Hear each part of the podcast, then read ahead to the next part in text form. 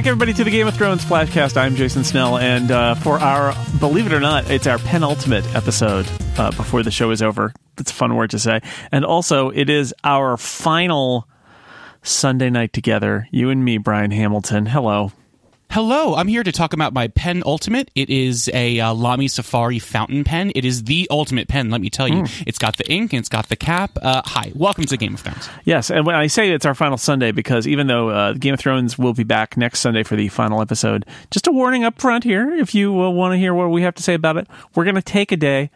It's going to be Monday night that we record that for some travel reasons, but also I think for some reasons that maybe we should take a moment to consider the last episode of Game of Thrones before we talk about it. But mostly because I'm going to be on a plane, Brian, without television during Oh, the finale of Game of Thrones. Yeah. Oh man! Yeah, so when uh, when yeah, the earth burns below you with the force of angry tweets, you'll be uh, you'll be up there safe in the air from everything else. Yeah, but then I have to hide from the tweets until I uh, get home and sleep and wake up and eat breakfast and then watch Game of Thrones. Anyway, that we nobody and wants then to hear that. And then there'll be about a horse. There's going to be a horse there. We'll have, breakfast. I'll ride my white horse in. Anyway, uh, season three, episode five, "The Bells" is the title, the, pen, the pen- penultimate episode of Game of Thrones, and there is a lot that happened. So, for those who have said, hmm, "Death count not as high as I'd expected," guess what? Oh, Every, uh, lots of people died in this episode. Lots of people so died. much death. There is a lot here. If I if I um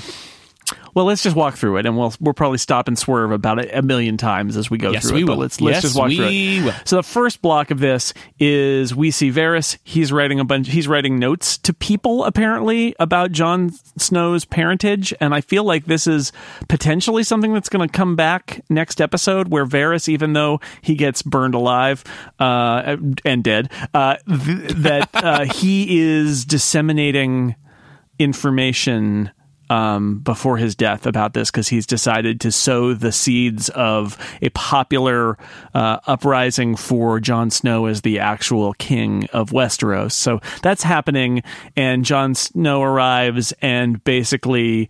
Um, Varys is there to say, "You need to be the king." Um, he doesn't say Daenerys wouldn't make a good queen. He says it's a coin flip. yeah, the uh, I'm- Targaryen coin flip. and I'm sure about you. So I think, uh, and he says, no, no, she's my queen. And he walks out. And I thought this is an interesting moment, which is like, he goes back to his office and starts writing more things down. And I thought, this is an interesting choice by Varys, who is a very clever character. And I think we're going to say this a lot, maybe, where is it the show wants to get a character in a particular place and so is going to have the character do things that don't really fit with what we've seen up to now? Because I feel like Varys being a sneaky guy, the moment that, that he tells Jon, I'm with you, and he says, I'm with Daenerys and leaves, uh, I think Vin- I think Varys should be out of there, like immediately. Because it, at that moment, I'm like, Varys, you just got to turn around and get on a boat and just go somewhere else because um, you're you're done for. But um, he doesn't, and he's done for because he's then because Tyrion, of course, breaks the news to Daenerys that uh, that Varys has betrayed her, and she's like, "Well, you know, Jon also betrayed me, and really, Varys's betrayal is just a chain of betrayal that goes from Jon to Sansa to you to Varys." Um, so of course it means it's Jon that betrayed. yeah, yeah, and and and not Varys, although Varys like is extra betray there, and uh, and uh, Sansa, you know, he, in what I think is a very good moment for Daenerys in an episode that I have lots of uh, questions about Daenerys. Uh, she basically says uh, she trusted you to spread secrets. That's your, you know, Sansa used you, and you allowed yourself to be used, and she knew how to play you, and you did it. So good job. Um, and uh, yeah, yeah. I feel like so we have that moment where uh, Daenerys is in the in the war room, not eating anything, not seeing anybody, and uh, Varys isn't concerned for her. He's concerned for everyone. And again, there's that moment of the realm over individual people, and I think that's where his fatal flaw is in this moment. Because of course he got some ravens out with the information about Jon, but I feel like in this moment he is so dedicated to the realm that despite anything that may come of him, he is more dedicated to getting the information out to make sure that when he's gone, something can be sown Yeah. in Westeros to get a, a, a, uh, a rebellion. And I asked last week, what do you think it's going to take for Varys or Tyrion to mount an, a straight up rebellion? Looks like it already happened. Looks like it opened this episode. Yeah, it's it's there are two instances because there's one later as well where we've got a character who has victory in death I think, which is interesting, where a character in their moments before they die makes a move that will outlive them. And I think Varys, I think you're right. I think a pretty good way. I mean, look, who knows? Uh, we watch the show and then we immediately talk about it, and then afterward, you, you know, we'll be like, oh, that's not at all what I thought right afterward. But right for right now, I'm going to say, like, this does arguably seem to be just Varys has made his move, and his move is he's going to seed as much of this information out there as he can. And and that's how this is going to work. Because in in the end, Varys and Daenerys believe, and they rhyme, uh, they believe the same thing, which is this is deadly information that will be catastrophic to her ability to reign. That this that that if this gets out, um, she is going to have a very hard time holding on to the Iron Throne if she gets it because Jon has a better claim and the people like him and they only and, and it potentially is motivating in at least in part her behavior in this episode that that that you know she can't be liked she can't out like Jon so she's going to have to just put the fear into everyone. And so Varys is just he's playing his last card here. But I think it's interesting cuz you know I mean I don't know Varys seemed to be a guy who was really good about holding things close to his, his chest and then uh, making a move quickly and leaving if it doesn't work out. Uh, that's yes. what we've seen before. And in this one, you know, I don't know. I just kind of expected him to either try to stay and steer things from you know, from Dragonstone and wherever Daenerys and Jon are, or get out. And instead, you know, I don't know. Maybe I guess he was he was taking the chance that uh, Tyrion wasn't gonna going to turn him in or but but you know once he told Jon, I thought the uh, the jig was up but anyway goodbye exactly. to Varys um he, we got, I want to talk to, very briefly yeah. about the fact that we're recording this immediately after the episode. Uh, there was maybe a half hour long break while I waited for you to finish because you started a little bit later than me. And in that time, I went on Slacks, I texted some people, I went on Twitter and things. I would like to be on record as the only person on the entire internet who liked this hmm. episode. Hmm. I thought, and, it, well, Brian, I'm gonna I'm gonna mm-hmm. level with you. I thought it was great. Uh, I thought this episode was great. I have some issues with what they're doing with some of the characters on this show. But as a piece of of filmed entertainment, it was pretty spectacular and entertaining to watch, and had mm. some ang- aspects that we'll talk about that I thought were really interesting. But yes, it does seem like there's an initial response that is super negative to this episode. I want to, of course, reserve my right to change my mind sure. next week after I'm seeing some people saying that they're not sure if they want to watch the finale, which after all this time, one episode, I can't believe, but no. like, it makes sense to me that the internet doesn't like this because, of course, ending a massive show like this that's been on for nine years at this point is going to be impossible to please everyone. So, for sure, I'm happy with what they're doing in the way that I'm happy that they're making bold decisions to do things to move the plot forward. And with one episode left, they had a lot of moving to do this episode, and I think they did it. But of course, I reserve yeah. the right to change my mind by next week when we've had some more time to think about was this worth absolutely you know, not just this season, but the literal eight seasons we have invested into the show. Yeah, the um the, the part of the doing the flashcast is as we said last week, right? Is it's the quick it's the quick reaction thing, and uh, you know you might have a different different reaction if you watch it again and you ponder it and all of those things. I do. I for me, the push and pull of this this last season has been um, the spectacle and the and trying to get to a feeling of resolution versus engineering the plot and then forcing the characters to do things that were out of character in order to get the plot where they wanted them to go. And it's mm-hmm. a tough, it's a tough thing. There was a good Twitter thread about this last week. It, you know, and the short version of it is, you know, George R. R. Martin was flying by the seat of his pants and letting his characters take him where they wanted to go.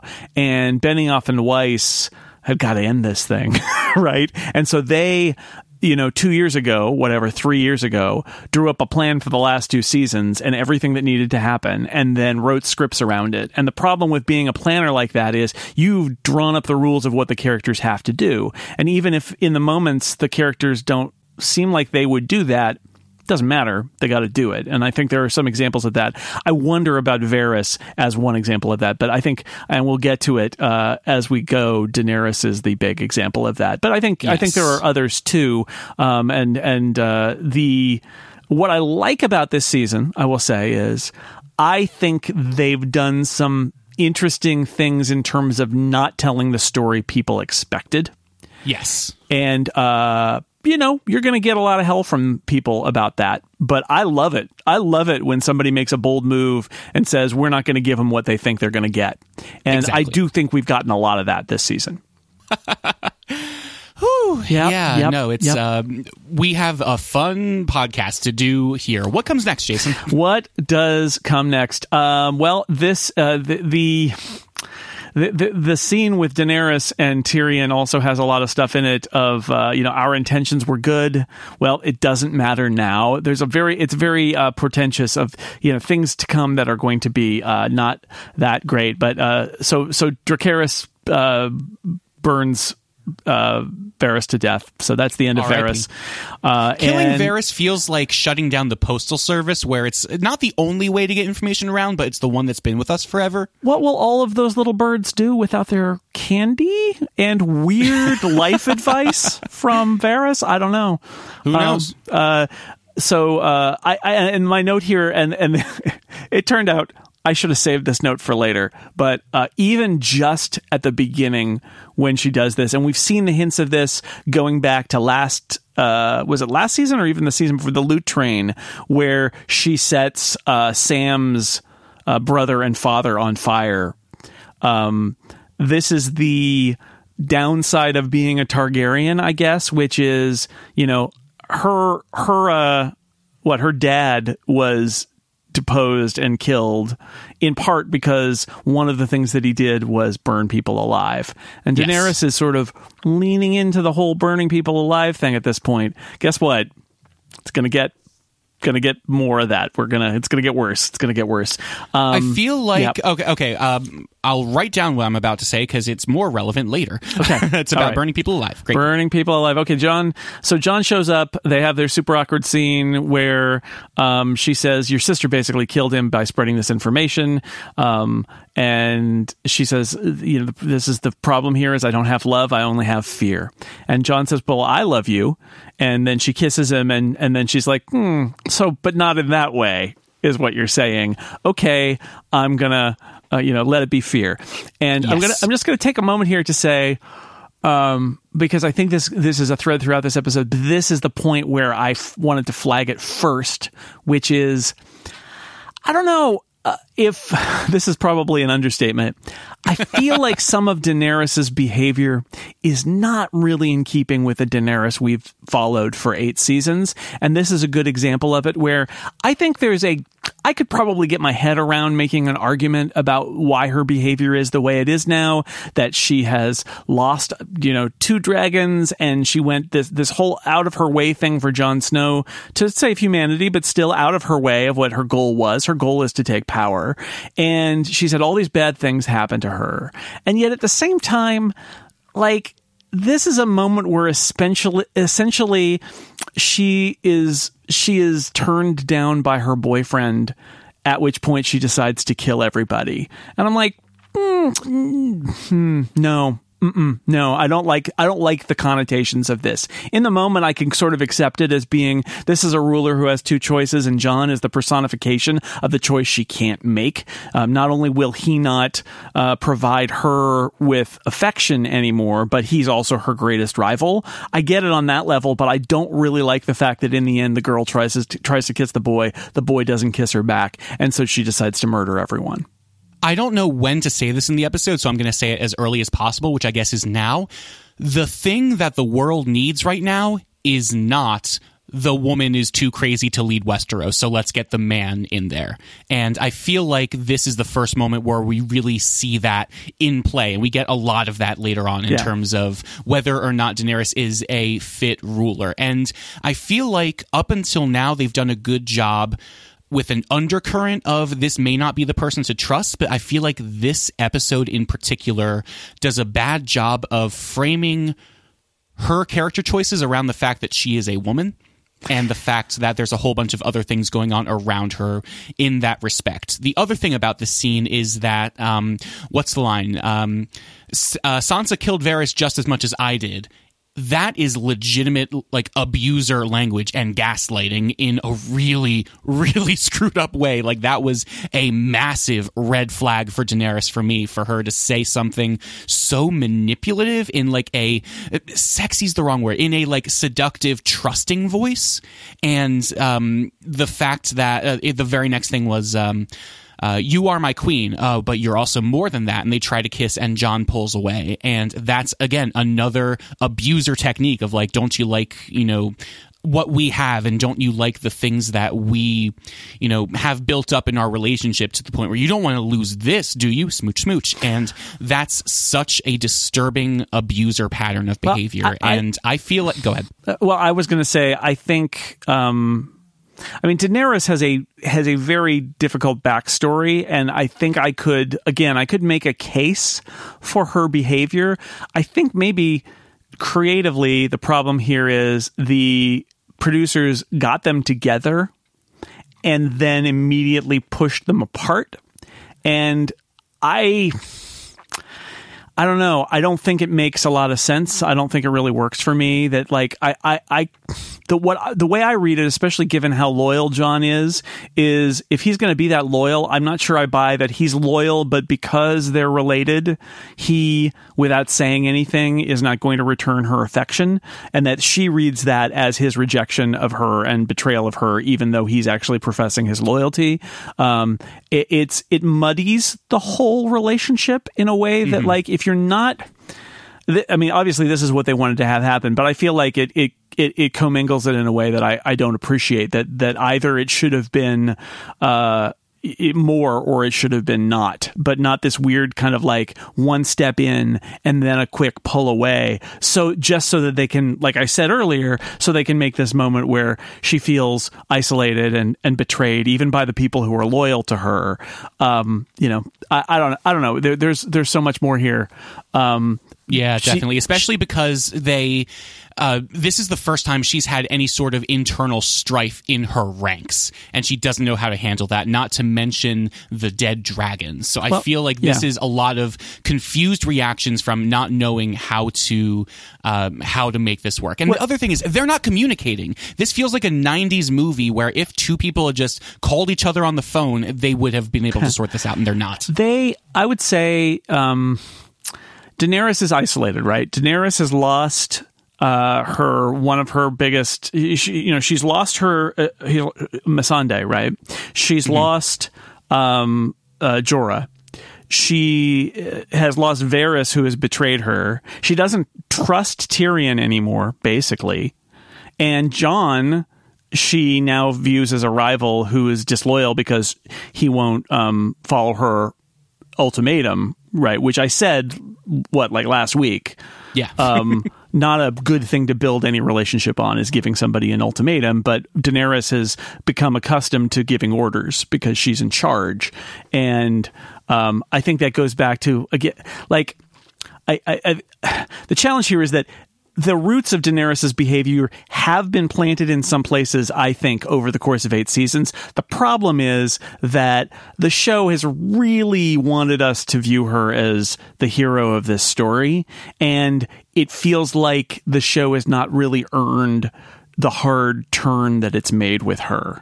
Um, and I thought it was a fake out going into this episode. I don't think it's a fake out now. I think this is their point is they want to, and, and, you know, I think that I understand the point they're trying to make. We'll, we'll get to it. We'll get to it. But I, I think Daenerys is the is the core of a lot of people's frustration with this season is that this is a character we've seen for all this time and now the moves she's making I'm not sure if they line up with how I viewed this character up to now.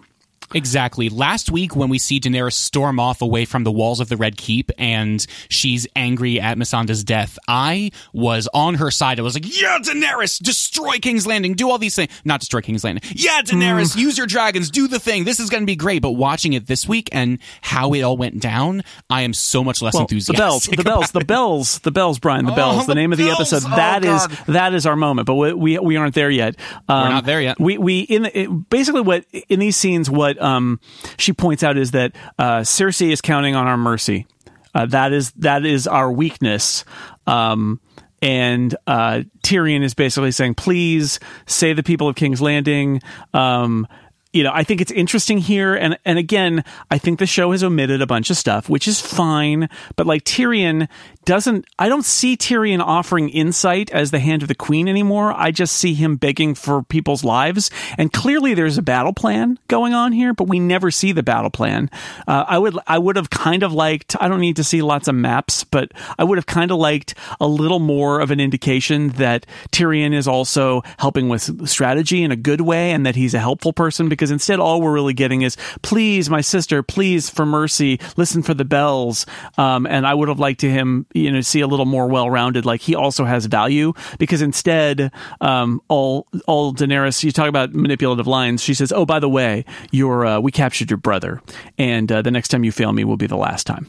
So, Oh, yeah, that was bad. Another ultimatum from Daenerys. The, the, the, and what this episode really wants us to do is say, "Oh, she's she's actually like her dad. She's a she's a bad one. She's a bad one who kills people and Yeah. issues ultimatums. And you know, she's not even in charge yet, and she's already a bad ruler. Um, I just."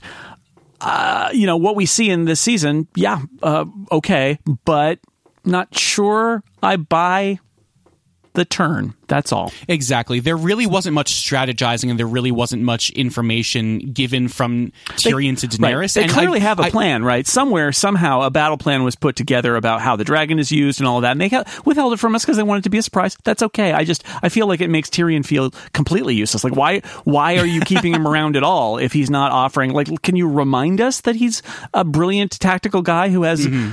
value to being in the room? But we haven't seen that this season. Given how much they glossed over any sort of battle plan or strategy talk, I thought there would be a twist this episode during the battle where, you know, almost like in a heist movie where you don't see them plan the heist, but then the heist starts to go off and then they cut back and forth between, you know, training the computer guy, training the explosives guy, and there's like, you see the training for and planning of the heist during the heist and it's almost a twist how the heist goes down. I thought they would do that this episode with like oh and now suddenly there's another flank coming in and that's the twist of the episode is that this is how they destroy king's landing but they didn't and they really reduced every single piece of strategy talk down to tyrion's one very important line about the bells. Yeah. So Tyrion uh, has a plan, which is he's going to ask Davos to get a boat, and he's going to go and use his power as the hand of the Queen to get the Unsullied. Who he doesn't speak Unsullied in a brief, funny moment in this episode. He's very bad at whatever language it is that the Unsullied speak, and they're like, i would like to eat the skull eater yeah, we, we would. Uh, how about uh, we speak common? All right, I'm going to see the prisoner, and you're all dismissed uh, because I, I outrank you. And they're like, okay, and they're they're out of there, and it's uh, and it is uh, our moment, very clearly our moment of farewell between Tyrion and Jaime, um, and. Uh, Jaime gets caught because they spotted his metal hand. Turns out, and he says, "Well, they did. Call, Cersei did call me the stupid Lannister." um, but Tyrion tries again with a like, "But think of your child. Think of your child." Um, and and this has been one of those things that Tyrion keeps going on about. And Jaime's got the right answer, which is, "This is why she's doing this. Like, this is this is the reason she's doing this. It's not it's not a reason to save people. It's why she's going to destroy everything."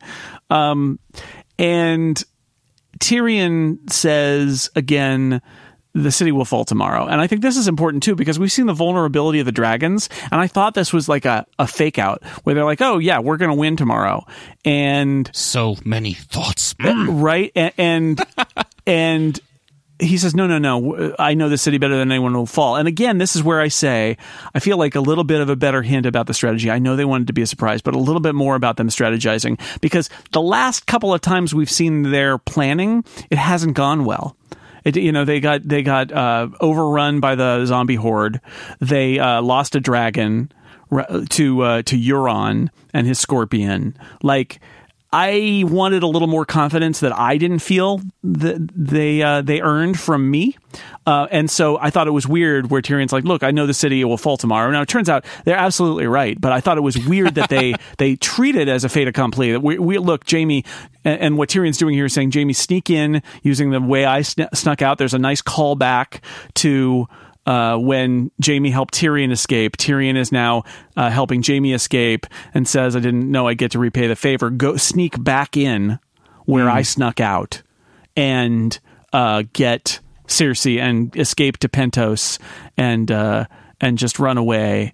and you know you guys don't have to die today and that's that's sort of Tyrion's big master strategy stroke is to get his uh, to give his sister and brother one last chance at you know redemption like he hates the, he hates her but he doesn't want his family to all die I see your relevant message in Slack about this, and we'll hold off on uh, on Euron for a little bit. But I have two things to say about the uh, Tyrion and Jaime scene. One, I cried. I'll admit mm. it. I cried at the scene. Their last hug was so beautiful. And two, there was a moment, um, there was a thing on Twitter where someone screen capped that scene and said, This is the first time Tyrion has ever been framed as taller than Jaime.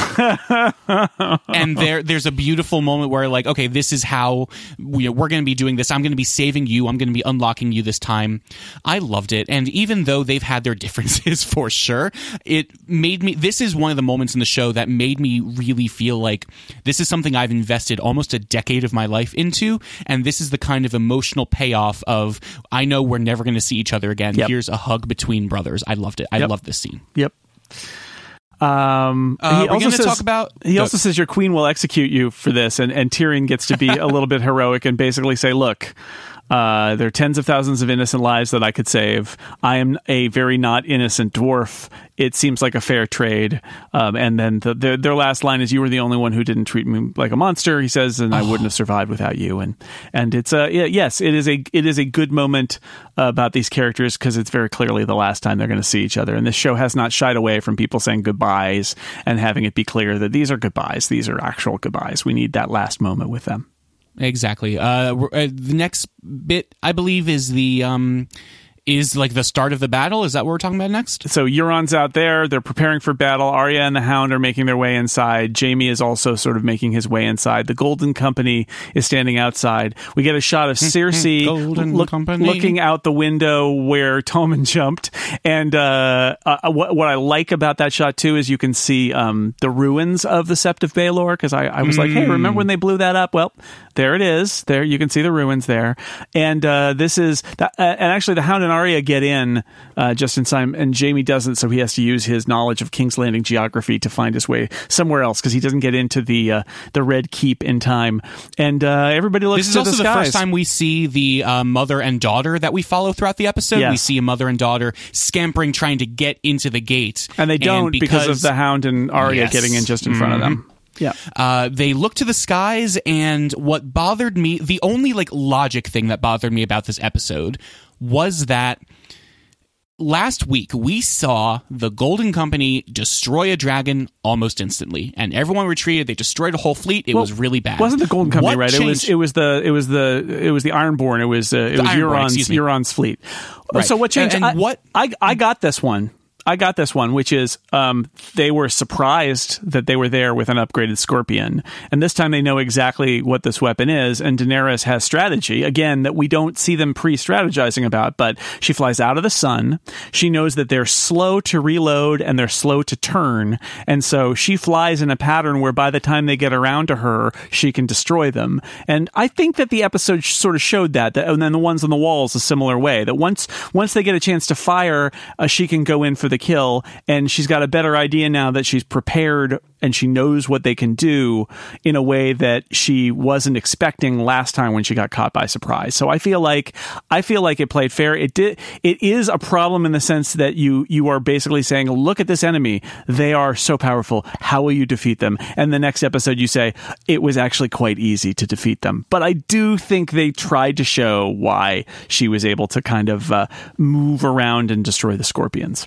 That makes sense. That's exactly how I feel about the Nazi biker gang in Breaking Bad, where for one of my favorite shows of all time, the final villain that they wind up facing is not in my opinion, a worthy enough adversary for the main characters to have to deal with. And I thought last week what happened was that they show up at King's Landing, they're just they destroy the dragon with one of the bolts from the crossbow, and it wound up like I, I thought that was the show broadcasting that Daenerys was screwed. Mm-hmm. But I guess like I feel like not enough changed this week for Daenerys and the dragon to be so adept at avoiding them. I don't know. Maybe there's just off-screen headcanoning we can do, but that was the one thing that really gave me Well, pause. like about, I said, like she was nothing caught, changed. She was caught by surprise last time, and now they know that they're there, and they've got a plan. And she, you know, she goes really high and then comes down out of the sun, and and and uh, they have a hard time targeting her, and she they have to fire straight up, and she dodges that, and at that point she gets down low and is in among them, and they have to turn their they're trying to turn around and reload, and they fail. So it worked. It I- worked for me. I loved uh, seeing like the close-ups of the people running the crossbows. It was like crossbow by committee, where there's one person go go behind us, Yeah. go behind us. Okay, and then everyone twists. and no, they're, go in front. and they're in front. It was overwhelmed. really funny. they're overwhelmed with that, which is which is uh, this is actually where I wrote in my notes. I assume there was a battle plan we didn't see, but they the, the Yeah. you know this is the uh, the scorpions have been destroyed. Qyburn has to break the news to Cersei. The scorpions are gone. She's like, wow, we can take them down, and he's like, no, they she blew up all my scorpions. The Iron Fleet, uh, the Iron Fleet will protect us. No, it's burning in the harbor. Well, our men will fight har- harder than those stupid sellswords because the Golden Company has also been basically uh, set on fire by a dragon. And I think Yep. I think I think the argument here is. Um, that these were set up to be super big impediments, but I think the assumption was if a dragon, the dragon is, and, and I'm going to come back to this actually, the dragon is a weapon of mass destruction. That's more clear than ever. And what the assumption here was it's a fair fight if there are no dragons. So if the scorpion plan works, um, they then they've got the Golden Company to take out their ragtag bit of Northern and Dothraki troops, and then it's a fair fight, and and they may lo- win or lose, but it'll be close. But if the dragon can manage to disarm the anti-dragon weapons uh, then it's over. And that that's basically the truth right? Is that is that as the loot train taught us and as we've seen in a couple other places if you can if the dragon has nothing to hurt it you can't defeat it. It's over. Exactly. And watching Cersei be like, "Oh, we're fine, we're fine, we're fine," made me feel a little bit better about the fact that I was confused as well. Like, why is this so easy compared to last week? And yeah, she has more experience and knows what to expect. But watching Cersei feel the exact same thing I felt, like, "Oh, well, they destroyed this. Oh, okay, well, they destroyed this." That made me feel a lot better about my own confusion. So, So- I'm disturbed that I identify with Cersei in that way. I'm I'm of two minds about Cersei too because I feel like sometimes Cersei I read her as being that she's kind of lost it. Um, and and other times I think it's all part of her strategy. And there's a moment in the books actually where I thought, uh, and I think George R. R. Martin really leans into like she is she is just a uh, kind of a crazy person, and no nobody around her can get her to listen to reason. And i felt like i felt that vibe tonight which is like for her to get where she is she's had to have this iron will and she's gonna like we're gonna make it. And she has made it through all of these kind of unbelievable situations. And so she is totally out of touch with reality but you know, can you blame her at this point? She's she's managed to make it work before. Her guy has a plan. They've already taken out a dragon. Like she feels pretty good and when it all starts to go wrong, she can't believe it. And I find that I find that believable even though it is um it is weird, right? It's super weird to see her sitting there in complete denial. But that's, I mean, I, I don't think it's unreasonable for somebody like her to have in that moment, like, just not even considering the possibility that she could lose. Exactly. And I also want to call out again in this moment of really bad treatment and writing of women in this episode that even though we've had literal eight years of Cersei being a person who does not understand how rolling works and all of that, this is a, another moment of a woman being disconnected from reality in a way that made me a little uncomfortable to watch. Well, it is it is true that we have these women in leading roles, but it is also true that this show is now seemingly commenting about the fact that the the women who are the leaders are uh, not suitable, and I think that's I think like I think they're the multiple layers of meaning, and when you get to that second layer, there's sort of a like, oh, wait a second. Like Daenerys Not was supposed to be the needs right now. counterpoint to Cersei, and is she now? Like that's the I think that's part of the problem. Um, If Game of Thrones were worse, there would be like a we're not that dissimilar, you and I, scene between well, the instead they just stare. They, they just look at each other from afar uh, while the dragon's on the city wall. But we're almost there. So Tyrion is there. So they face the the you know the dragon blows a hole in the in the wall and the troops pour in and they face off with the, the Lannister troops in the city. Tyrion is out there looking at the breached wall. Uh, the dragon lands. Uh, the the the Lannister troops drop their swords.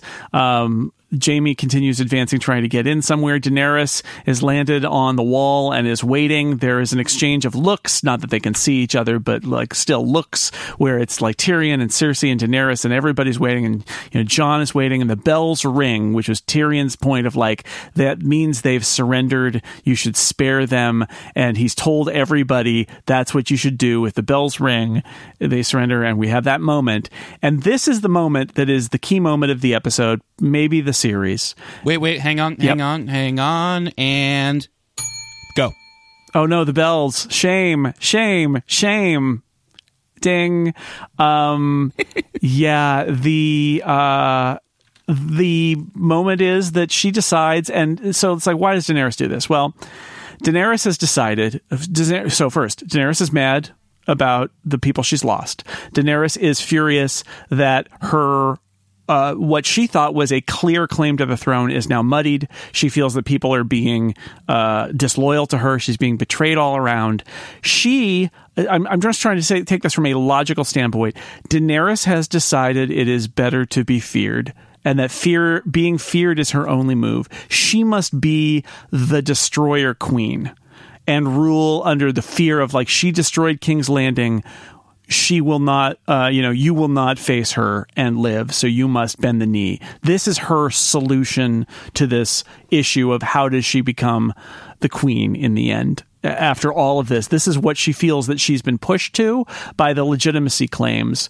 Uh, now uh, what i would say and i, I think um, this uh, nobody thought that I going into this episode that I would be comparing Daenerys Targaryen to somebody like Harry S. Truman, but here I am, which Oh my is God. this is this is the moment where Daenerys has decided: do I want to do I want to not only get revenge on my enemies, but also slaughter innocent people in order to send a message, strike fear in the hearts of my enemies, and have the potential for an ongoing battle over who's in charge to be stopped in the, its tracks. And I'm not saying it's a perfect parallel, but this is using a weapon of mass destruction on a populace that cannot defend itself. When the when the battle is over, and the decision that Daenerys makes is, as as I wrote in my notes, she flies. Oh boy!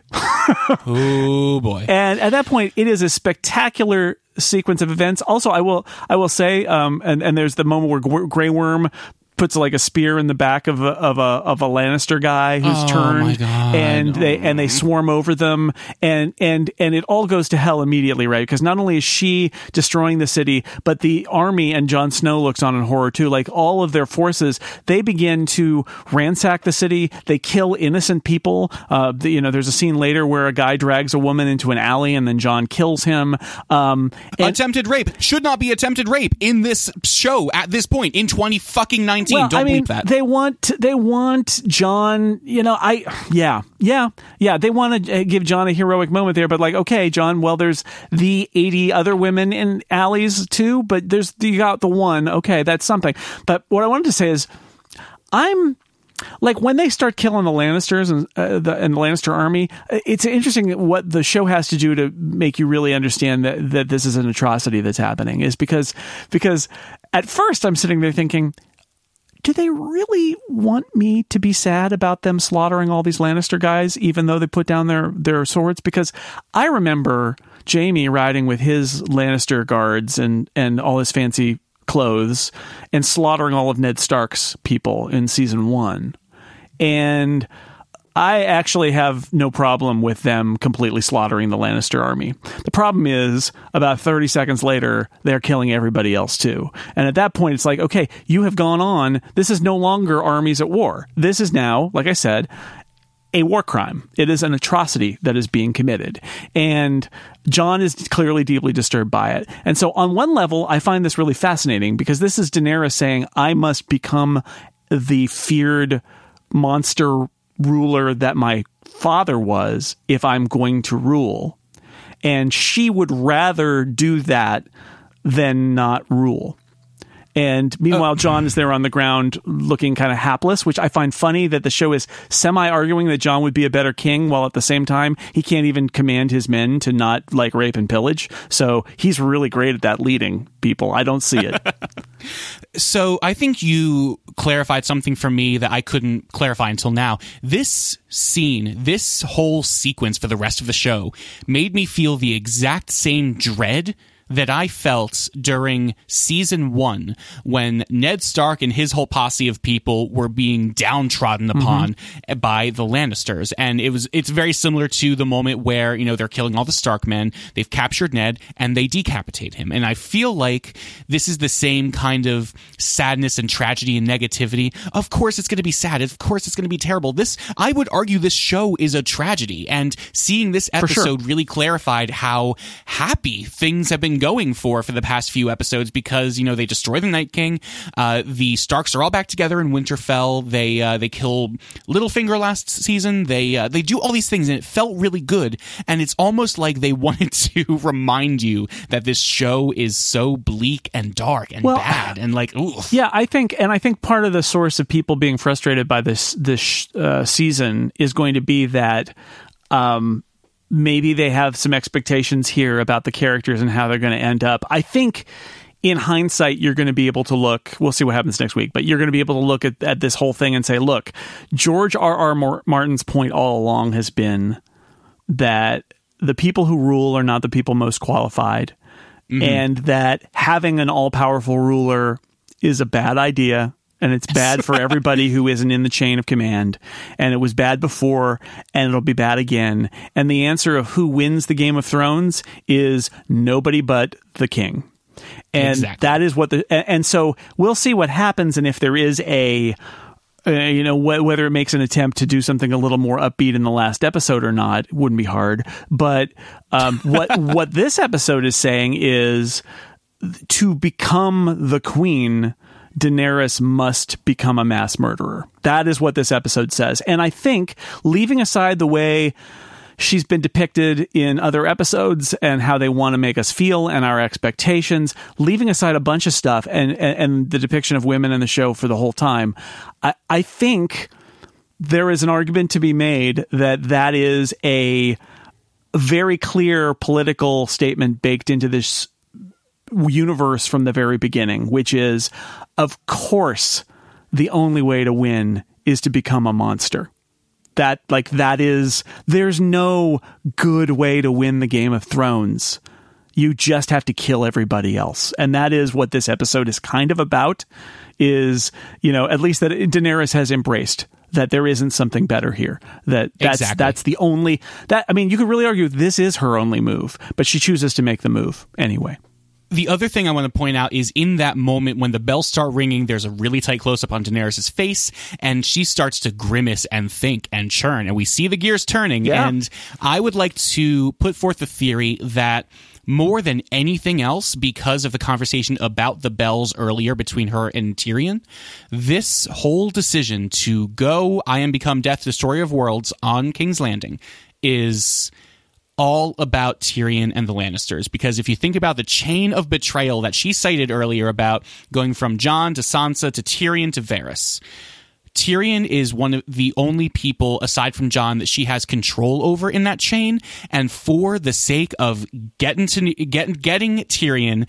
and like wanting to stick it to him and spare innocent millions of people, I think that's the main reason she decided to destroy King's Landing and kill all the innocent hmm. people because of the fact that this is something that Tyrion wanted, despite the fact that he's been screwing up his hand of the king and he's been he was involved in the betrayal of her about Jon. So I think that is the main driving reason, despite all the other things. Like it, we we've talked about all the other things that have gone into her feeling this way and wanting to destroy all these different things. And I think, or I hope at least, that next week we get some kind of reckoning about it that there's going to be some kind of scene between her and Tyrion trying to unpack what's going on. Of course, that scene's going to happen, but I want it to be focused on the Lannister family more than I want it to be focused on King's Landing as a place, as a thing that she destroyed. Yeah, um, I'm not sure I entirely agree that like that it's it's about uh, it's about Tyrion, but certainly that is like Tyrion's words are not going to be the thing that convinces her not to, right? Exactly. Yeah. uh, Jaime is down. The dragon's knocking over every, towers, and it's just like it's death and destruction in King's Landing. Uh, Jaime is uh, he's he's on the shore. He's decided to go in the back way where he was supposed to come out. Uh, he's at the dinghy that has been left there by the Onion Knight. Uh, but guess what? Euron Greyjoy didn't die. they have a big fight. Um, he says you could kill another king before you die, and Jaime's like, "You're not a king," and he said, "Well." You know, and he reveals that he has been uh, uh, having sex with with uh, Jaime's sister, the queen. So that can't be good for Jaime. He can't be happy. And then they they they fight, and he stabs him, and it looks like Jaime's going to die of uh, of stab wounds.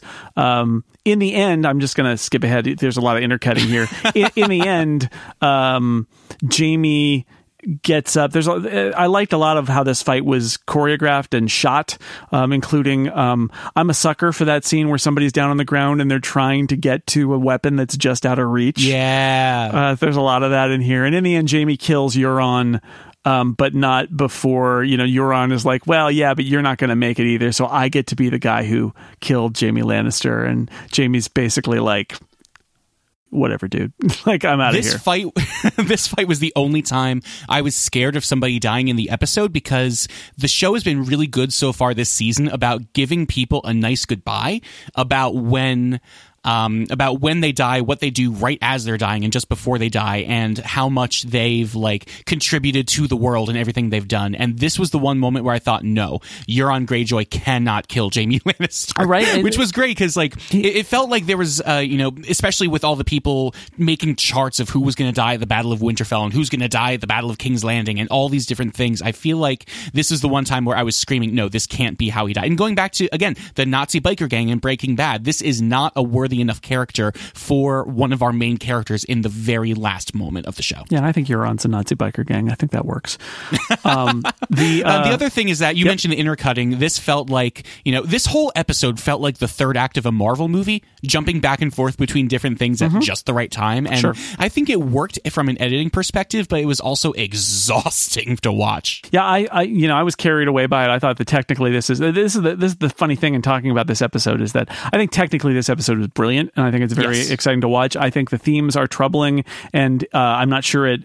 I think it, I think if you're if you're critical of of the way that this show has been plotted and the way that they're trying to find, I think it would be very easy to hold two thoughts in your mind, which is one, this was a an amazingly built episode of television and also i'm not sure that the story holds together with the larger story i think you can hold both of those in your head at once and i that's sort of where i'm leaning but in the moment i thought as opposed to two weeks ago the with the battle with the the um the dead which i didn't super enjoy. I, I, I wasn't like Monty and hated the whole thing, but I also thought that they kind of misstepped technically.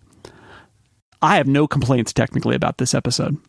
It's very well put together. It's it's kind of amazing. The um uh Cersei's still watching from above. There are some moments earlier too that I, I should mention because they happen in the same moment. I love those moments where things are silent and people are hearing things explode in the distance because it's that moment of like, oh boy, something's coming. Like it's happening on the other side. And so Cersei has that too, where she's looking out and then there are explosions. It's like, mm, you know, but but it's ominous because it's not here yet, but it's going to be here. It's started. It's happening. But this is the moment where Ky- Ky- Qyburn says. Um, it isn't safe here anymore. Uh, they've breached the gates. Uh, and she's like, no, it's safe. And it's like, okay, she is now in denial. And again, mm-hmm. I kind of believe it because I think this happens. I, I just, I, this is, you've, you can't believe it. She had no doubt that she would be fine and that that's what a whole lifetime of living in that castle and uh, you know believing that the red keep can't be breached is exactly She's, what led to her downfall. She survived. Yeah. Uh, she survived this far. So.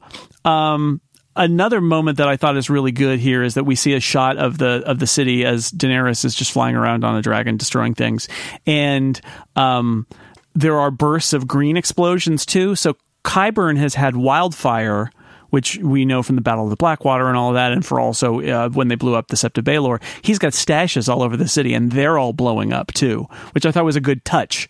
That um, of course there's wildfire, we've seen it before, and Qyburn has still got it around, and now that's all being detonated in the flames of this. So that adds to the damage of the city is the green explosions from the wildfire that's being ignited when I thought there was going to be some sort of strategy twist to the episode, I thought that the twist would be Tyrion knows where all the wildfire is, and Daenerys is going to go breathe fire on it and destroy the entire city, um, almost like your nuclear bomb. Right. And I feel like the like the fact that it was there made sense, and I feel like that was one of those moments where if it wasn't there, the fans would be like, "Where's the wildfire?" And the wildfire is like off with Ghost doing who knows what, like in the in the annals of the characters that people right. love to remember, but the show is forgotten. The wildfire truthers are out there. They're like, but there's still wildfire hidden under the ruins of King's Landing, and somebody could get that. Like, nope, they blew it all up. People, they blew it all up.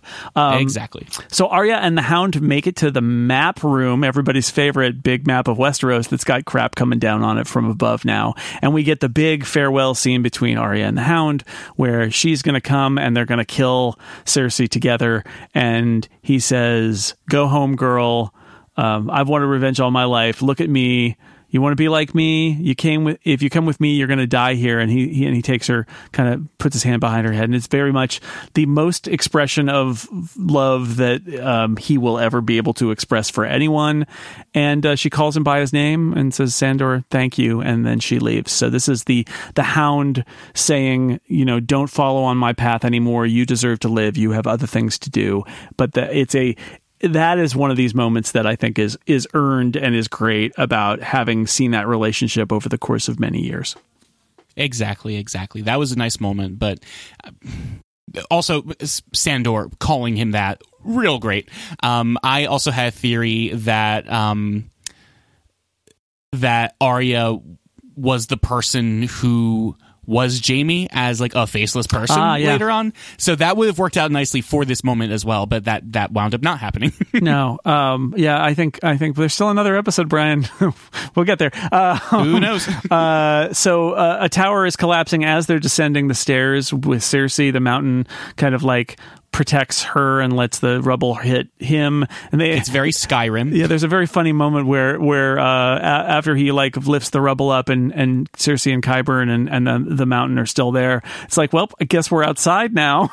like the, the whole tower is gone, and they're just like it's open to the air, and there are these stairs, and uh, and this is the moment where we get uh, the uh, the the Sandor the Hound confronts.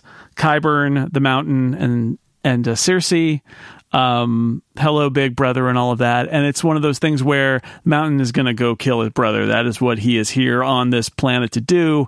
And uh, Cersei's like, no, no, stay with me. And Qyburn's like, you, you obey, you must obey. And the Mountain just like grabs Qyburn and throws him and kills him, um, which I thought was good because um, every Frankenstein monster needs to kill its creator, right? Right? Yeah, exactly. it works out nicely. Um, it's fitting. Yeah, exactly. Couldn't to Uh, a nicer we- guy. guy. See you later, Qyburn. We get a uh, face reveal of the mountain. Yes, and yes. The, the, the helmet comes off. The Darth Vader reveal happens, and it's very Darth Vadery. so Darth Vader. I loved it. Oh, and that, that happens as Cersei's like, "Well, I'm out of here," and she leaves. which I, I also kind of liked, which is like, I uh, can't yeah, believe it. yeah, he's not It- interested in her. He's interested in killing his brother, and uh, and uh, we get some more intercutting here because then we get.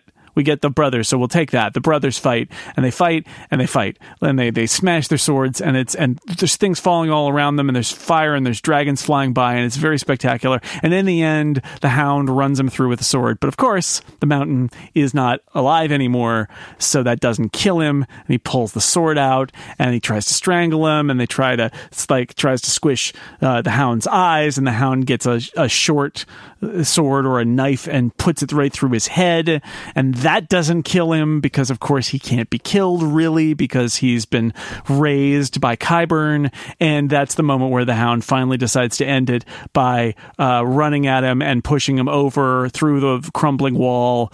And there's a moment where um, where I, I uh, it was Groundhog Day basically, or I said to Lo- said to Lauren, I'm not sure that a fall from that height is going to kill the mountain. And then they go through like a giant fireball, and I'm like, well. Okay, maybe not now. Maybe, maybe he's gone now. Maybe he's not dead. Yeah. Uh, I loved his laughter as he realizes this is not going to be something he gets to leave alive. So he's like, oh, you brother, just got to go for it. And Yep. uh, that was such a fitting end for him. And it was one of those, you know, especially with the scene about revenge and how it's consumed him. Of course, it makes sense. This Yeah. is how he died. I loved it. I, I would have, you know, I would have liked for him to have a more of a sacrifice where he, you know, runs into the flames or something like that in order to save somebody and do something good and be redeemed. But you know what? He wasn't going to be redeemed. You know, he his Oh, redemption, absolutely his redemption uh, was saving Arya. That was his redemption. 100%. Um, meanwhile, Cersei ends up down in uh, in Mapland where her brother is, and uh, they have their moment of a reunion, and uh, and he needs to take her out of here so they go down to the where the dragon skulls are because he's going to take her and they're going to do Tyrion's plan and they're going to go to the boat. And guess what? Uh, the the rocks have fallen and blocked the escape route. And it's in this Or moment they? Well I mean they yeah they blocked There the was a route. little bit of light at the very top that I believe they could have climbed out of. Continue your recap. I have things to All say. right. Well, anyway, so so I think it's pretty clear that Jaime knows that they can't get out of this, and so he uh, spends that last moment with Cersei and has her look in his eyes and say, "It's just us." Uh, look at me. Nothing else matters. Only us. Uh, Nice something that that has been said before as the uh, the arches that are protecting this under part of the crypt collapse one by one until the one right above them collapses. At which point, I'm going to say it: they are crushed to death. They are crushed to death. Mm-hmm. Uh, I feel like this is one of the most controversial moments of the show, if Twitter's anything to go by right now.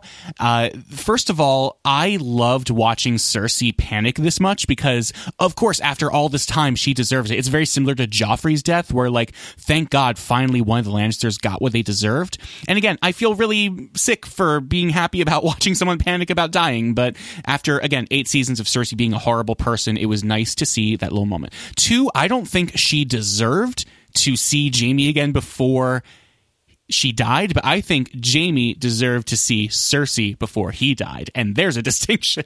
the other thing is that people are really freaking out and thinking that uh, oh my god, I can't believe the show let them just crush to be crushed to death instead of having like a big epic moment together. And again, I saw a little sliver of light at the top of the uh, pillars of thing. I truly believe, Hello, and. I, Welcome this is the hill I will die on. This Brian's is the rubble-based conspiracy corner. There's a lot of This rubble the- over in the conspiracy corner, Brian, but there might be a glimmer of light. Oh god, this is the hill I will die on. Vis-a-vis this It's a pile of episode. rubble. I is a pile of rubble. I believe that Jaime intentionally kept Cersei down in the crypts, and therefore Jaime did kill Cersei. Bing, bada Okay. boom, bada bing. I rest my case. All right. All right. Certainly he gives up at that point. I I will tell you, I wish and, and maybe this is like the hound. Um maybe this is just how it had to be. I was hoping that Jaime would have a better death. I was hoping that he would, you know, I, I don't think it's consistent with his character to kill Cersei, but I I was hoping that, like you said, like that he would have a moment where he realized that he could continue, prolong this, but instead he chooses to basically like sit there with her and have them both die rather Exactly. than them escape. But you know, I don't I don't think your your sliver of light above the rubble uh, is going to do it for me. Like if he had if he had uh, made a choice of like you know. I it's uh, this door is right here. Oh, it's blocked with rubble. I guess we can't get out. Like then that might be different. But but uh, That's true. I, again, I fully admit I could be Dan Moren and watching Phantom Menace 10 times in theaters, but I loved this episode and I love this moment Yeah. in particular where I was able to read into Jaime's character as someone who, you know, wanted to kill Cersei, I, I, guess. I think I think the truth of Jaime is that he's always been this complex character. He is he has this love for his sister, but also we've seen his capacity for good.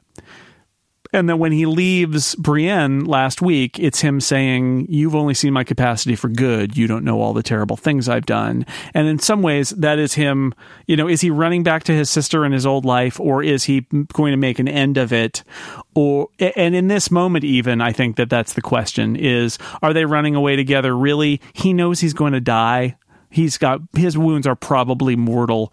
And, um, you know, he doesn't he doesn't in the end have the chance to save her, but he does die with her. I don't know. It's it's a it's fitting in that way. I want Jaime to be better, but that was the point last week. He's not. He he's a man that he is tragic because he was capable of great good. And because of his twisted relationship with his sister, he did more bad than good. So much so that he very intentionally left Winterfell with a very happy relationship in order to be with Cersei again Yes. in the moment of their deaths. Yes, he he knew he had to go back there to Cersei, even after all of that, even after being with Brienne and uh, somebody who sees the good in him. And I think there's some self-loathing involved in that. That this relationship he has with his sister, suffice it to say, is not healthy. We've known that for a I- while, but it is it is basically his destruction. It's it's that what has led him, as he said, for Cersei, like it has led him to do all of this great evil. Exactly. And just between you and me, no one listening to this, right? Just between you and me, uh, I completely misread last week's episode where uh, where Jaime leaves Winterfell um, in order to go to King's Landing. I thought for sure that he was fighting for uh, the North against King's Landing instead of trying to infiltrate Yeah. King's Landing to be with with Cersei. And when uh, Daenerys' armies captured him, I thought for sure Tyrion's role would be okay. Let's clear this up. You're not here to help the Lannisters. You're here to help us, right? But that didn't happen, and I was so confused for a second until we just had this conversation. So I completely misread what was going on in the show. It's, it's Um, family. That's okay, Brian. I didn't. I didn't get that the reason that Varys and, T- and Tyrion knew about Jon was because of Sansa. I thought Ah, that I thought that there were two paths of information there, but there weren't. There was only one. But I only watched it the one time, and I, I missed that part apparently. Uh, That's true. It's really hard to watch the episode twice before we record this It, show. it, it's not not what we're trying to do here. you put it on two TVs next to each other and try to take it in twice. It doesn't work. I tried so it once. so the what we're left with now is Arya. So Arya is was at the heart of the Red Keep when the Hound told her to get out. So she's got a long way to go. She's running through the streets. At this point, I and, and I'll get to it in a bit, but um, this is the point where I wrote down. I see where this is going. So she runs through the streets. Um, she uh, while the Cleganes are fighting and all of that, she gets knocked down. She gets back up. Um, she gets a tower basically almost falls on her. She gets uh, back up again. There are people who have hidden from the destruction in the streets in a room, and she says, "If you stay here, you're going to die. We got to go." But then they run out in the street, and they're like a bunch of Dothraki going by, and they're just killing people. And there's a dragon going by, and it is setting people on fire. And she's trying to save this mom and the little girl and then the mom fall gets chopped by a Dothraki, and they're trying to get her up, and then the girl uh, runs back to be with her mom just as the dragon comes by, and presumably burns her alive, and uh, and Arya is just on the other side of the wall. Um, you know, it, it, we come back to her, and and and there's those last scenes, and and uh, Tyrion is in in I think a shot of this too, but it's the, like it's quiet all of a sudden, and there's just sort of ash falling, and there's this all this destruction in the city. Um, and this is we where, see some shots of a crispy body uh, or two crispy Yeah, there are a bodies. bunch- I was pretty sure bodies. that that was. I was pretty sure that that was the mother and daughter that we saw at I the think very so. end of that. I think thing. that's the Yeah. implication. Yeah, uh, this is this is when I wrote down. This is the use. This is what the show is trying to say here. This is the use of a weapon of mass destruction on a city full of civilians. That's what just happened. And uh, Arya, even after all of this, is still alive. Everyone else around her is dead, but she has survived. Everyone except a horse. There's a horse there. You know, Hey, I'm gonna take my horse to the old town road. I'm gonna ride it till I can't no more. I found this horse. I think we need it if we find the lady. Hello, lady. oh, hello, lady. um, so she gets the horse. She walks up to the horse and gets the bridle, and she's like to ride the horse out of town. I And- was. I almost thought that that was like a vision of death or something Hmm. that she has died and gone on to horse heaven or something. But that makes no sense. I So this is when I'm going to bring all my notes together here. Um, Arya is the witness to Daenerys's crimes. Mm-hmm. Um, Cersei's. I, I mentioned how Varys's final act is to poison Daenerys. Even a- in death, he has seeded her um, fate by revealing Jon's parentage. Cersei's ultimate victory is also that she has poisoned Daenerys. Cersei couldn't win, but Cersei could make it that Daenerys had to become a monster in order to take the throne. Or should I say, the pool of melted iron that was the Iron Throne. No shots of the Iron Throne having rubble fall on it, but Yeah. maybe they can fish it out, or maybe not. Um, no point in who's going to sit on the Iron Throne if the entire building the Iron Throne sits in is completely destroyed by a dragon. By the way, but but in the end, and this is what I was getting at when I said this is where I see I see where this is going is very early on when Arya is our viewpoint character in the streets, and in the in the uh, how it was made thing that they put on HBO right afterward, the the producers are like, well, we needed Arya down there because you really need to see one of our characters who you care about running around in the midst of all this chaos, and you can really see the horror of it. And I'm like, that's true, but you guys are liars. Arya is witnessing Daenerys' crimes because Arya is going to kill Daenerys. Oh, oh, oh, yep, yep. I was watching it with uh, with some friends of mine, and they one of the first things they said was like, "Yeah, Arya's list is kind of moot now, but now there's one really big target, and Yeah. that that makes a lot of sense." Arya, Arya and Sansa are already aligned. They are for Jon. They are not for Daenerys. Arya has just witnessed in person, up close, the complete destruction of King's Landing uh, and all of the innocent people in it by Daenerys long after the battle was over. And, and especially with your uh, your comments about how this is the equivalent of a, me- weapon of mass destruction compared to all the very fine moments where like fine uh, is not the right word the very precise moments of uh, Daenerys summoning the dragon and the fire breath on like specific people like Varys earlier in the episode where it's a very quick fast death but when it's a weapon of mass destruction it's leaving people in misery completely Yeah. burned She's like, just painting horrible god thing it's after thing after thing, right? So, so I feel like if I had to make a prediction for next week, so um, I'll dial it back for a second. When I said the producers have made some decisions that I think are really interesting, I, you know, leaving aside.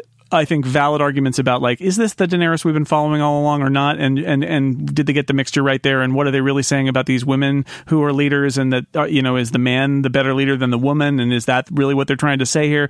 I'm going to leave that aside and just say um, that the way that this was was put together is interesting in the way that it is not structured as as I expected or I think anybody expected that in the next to last episode penultimate episodes of seasons and series are always big the wire taught me that a lot of, I love when series have their uh, their climax in the next to last episode, and then the last episode is the fallout. That's not quite what happened here, but it's close.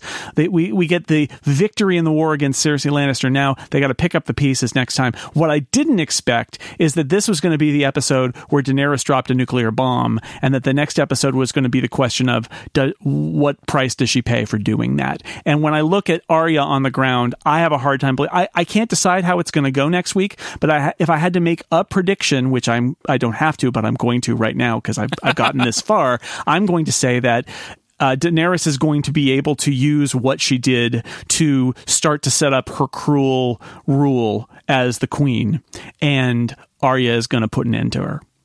That's wow, that's yeah. my prediction.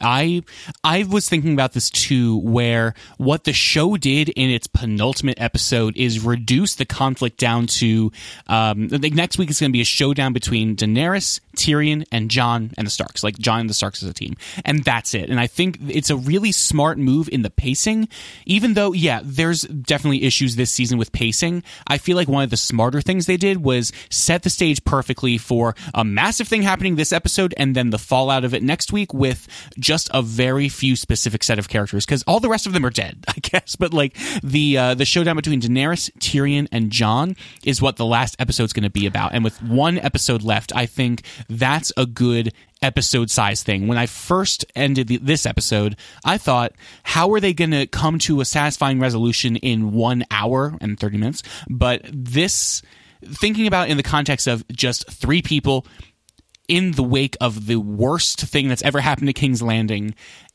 hashing it out. It's going to be very talky. It's going to be very angry and very personal. It's not going to be, you know, a dragon breathing fire over millions of people. It's going to be three people, maybe one or two stabs.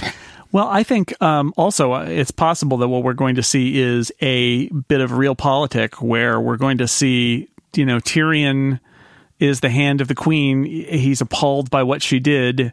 He, but he said he would stick by her, trying to figure out a way to navigate this so that they can they can you know serve the realm and have everything kind of fall into place.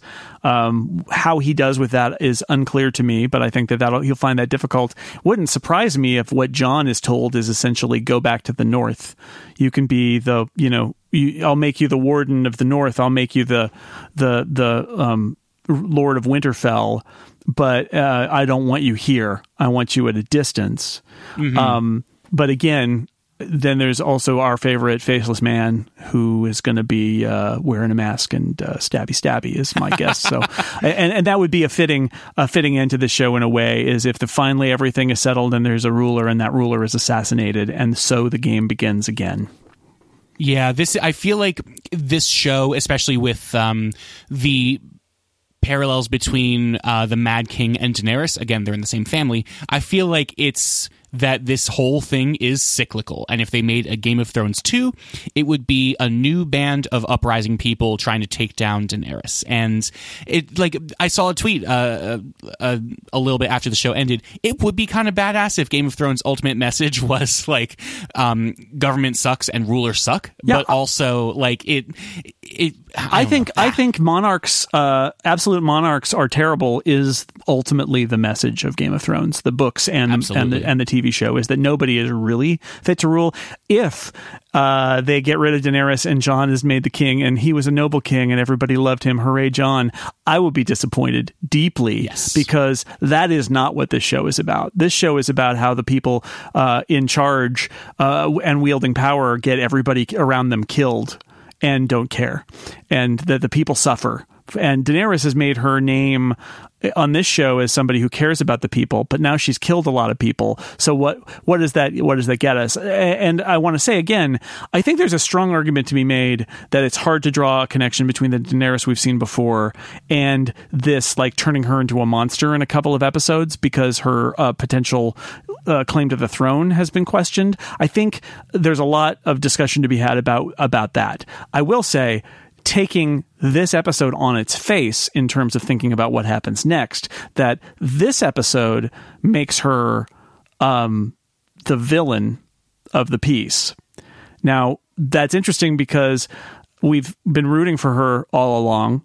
And on top of that, she really, you know, like I said earlier, her turn also kind of sudden. Like this is the problem, and and they, they played it up with like, well, you know, you flip a coin with a Targaryen, and you never know what you're going to get. But like, you know, I know she's made bad decisions over time, but her goal ultimately has been to rule Westeros, but also to do it for the good of people and to change the world. And in the end, the only way she felt she could rule was by killing all the little people.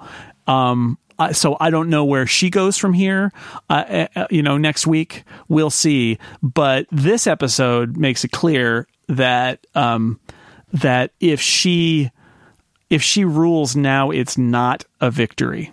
I'll put it that way. Exactly. I feel like the Daenerys' turn in this season was foreshadowed relatively well.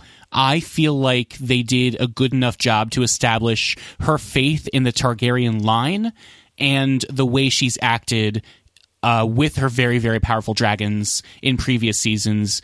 I feel like there's enough of a line to be drawn to this particular episode when she destroys All right. King's Landing. Um, but I also think that that is not the piece of media we need right now, and the writers should have done a better job with it. Yeah, I think um, I think last season's destruction of, like I said, of um, the t- the uh, Tarlys Yes. Was foreshadowing. Right, that's the uh, Daenerys. You shouldn't be burning people alive thing, right? Like that. your family has a bad reputation of burning people alive, and guess what? You just burned people alive for political reasons. You bl- burned political opponents alive.